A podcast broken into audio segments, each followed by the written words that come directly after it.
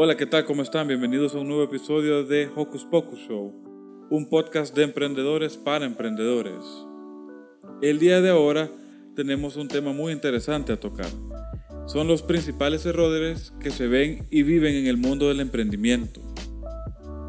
Vamos a conversar sobre experiencias de errores que, que hemos cometido nosotros al momento de emprender y a lo largo de nuestro camino. Cuando uno está emprendiendo, existen varios errores que se pueden ir cometiendo. Muchos de estos pueden ser por falta de experiencia, por falta de organización e incluso por miedo a no cerrar el trato con un cliente. Cuando uno está empezando y tal vez no tiene la experiencia o ese fogueo de cerrar contratos con los clientes, uno tiende a, a cometer errores, a sobreemocionarse, a sobreprometer y después no termina cumpliendo, se queda corto o no tiene suficiente orden, entonces no logra entregar todo el trabajo que uno debería haber entregado y pasan, mm, queda uno mal con el cliente, la verdad, realmente. Cuando uno hace estas cosas, queda mal con el cliente. Así que le contaré eh, historias o anécdotas que, que, han pasado cuando eh, empecé en mi emprendimiento que tal vez les puedan servir, conocimientos que fui aprendiendo que tal vez no conozcan algunas personas y les ayude a ellas. Eh, comenzaremos con hablar de los anticipos. Como les había contado anteriormente, eh, mi emprendimiento consiste de ser una agencia de publicidad digital. Se llama La Casam. Tenemos todos los servicios de social media, de creación multimedia, eh, hacemos diseños, logos, imágenes, flyers, pancartas, todo lo que tenga que ver con diseño. Hacemos programación de páginas web, estrategias digitales, todo.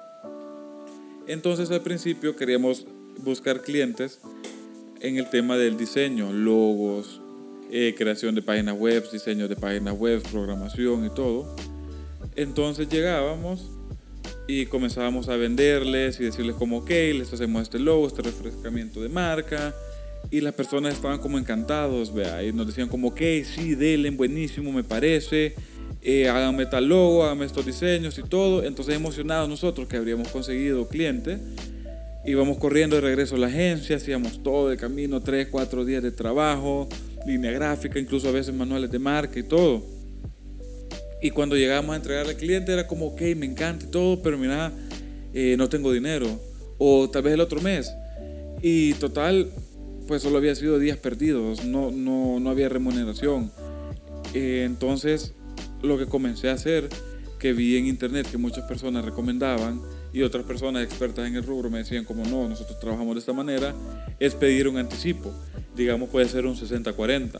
Entonces llega una persona y es como, ok, quiero un logo, eh, quiero un diseño, quiero una página web, quiero un video, etc. Entonces vienes tú y le dices como, ok, perfecto. Eh, detallas en papel todos los servicios que se le van a ofrecer todo, todo el producto que se le va a ofrecer, es muy importante el detallarlo en papel, porque si no después hace como una gran mezcla, un problema, y las personas agarran de eso, de que solo quedó las palabras. Y como dice un dicho antiguo, las palabras se las lleva el viento. Entonces ellos agarran como, no, pero habíamos quedado tal cosa, o a menos precio y todo. Entonces es muy importante tenerlo todo escrito y detallarse. Le va a hacer este, este, este, este trabajo.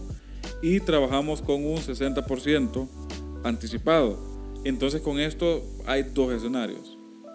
Si ya sea que el cliente se haga loco y diga como no, yo ya no quiero este servicio, entonces perfecto, pues no te quedaste, no perdiste, no te quedaste a cero, te quedaste con un 60%.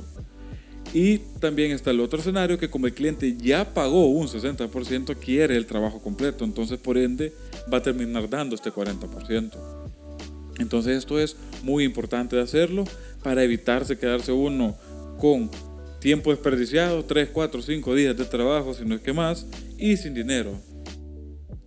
Luego también eh, otra historia que podía ser interesante es que al principio tenía yo un cliente con el cual no tenía un contrato firmado. Al principio yo no, yo no, no, no implementaba esto de los contratos y todo. Y es muy importante el tener un contrato. Eh, si tienen un abogado, consultarlo con el abogado. Si no, solo un documento que ustedes redacten. En internet hay un montón de plantillas de las cuales ustedes pueden sacar. Y ya solo un documento que le dé un poco más de, de solidez, un poco más de fijeza, un respaldo a los servicios o al trabajo que ustedes estén haciendo. O sea, pueden ser contratos incluso para una sesión fotográfica. Pueden elaborar un contrato detallando los servicios que se van a hacer, el resultado que se va a dar, tiempos, todo y, firmados.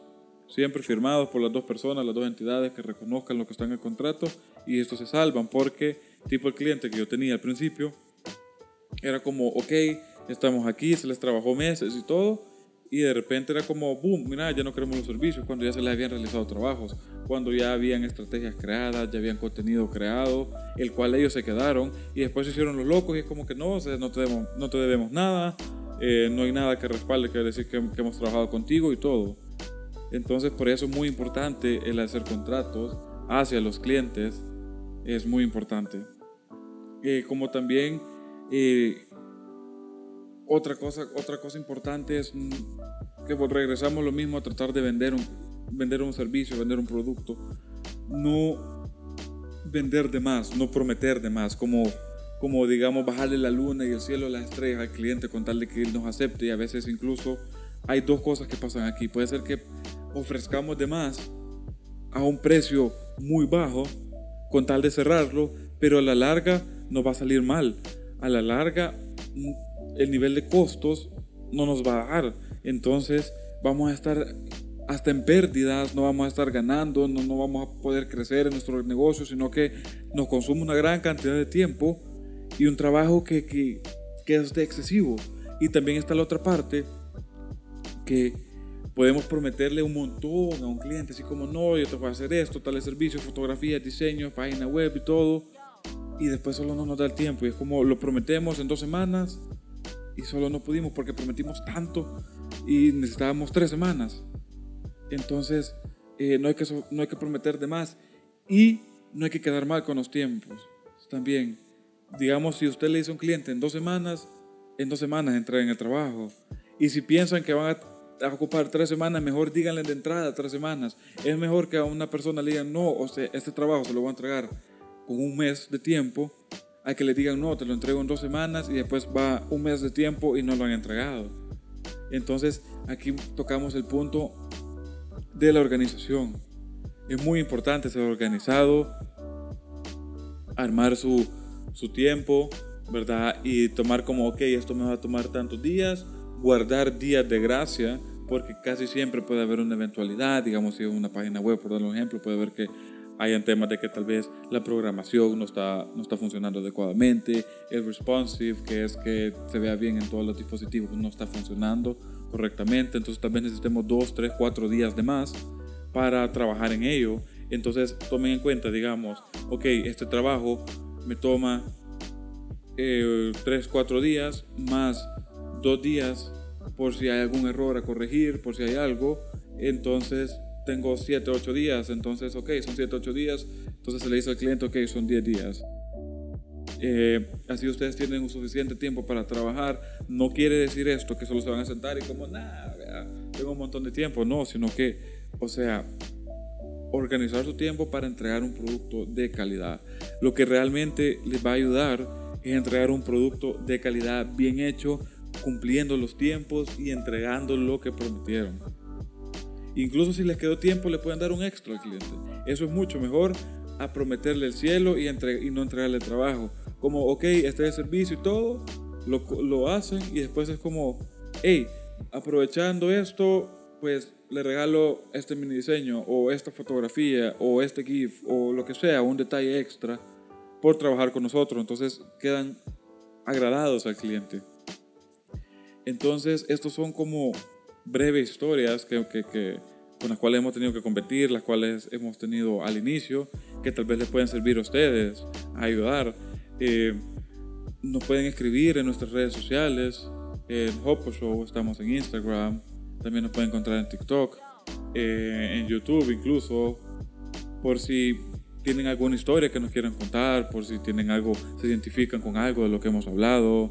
Entonces, para para ir generando aquella conversación. Nos pueden buscar en nuestras, en nuestras redes sociales, estarán linkeadas.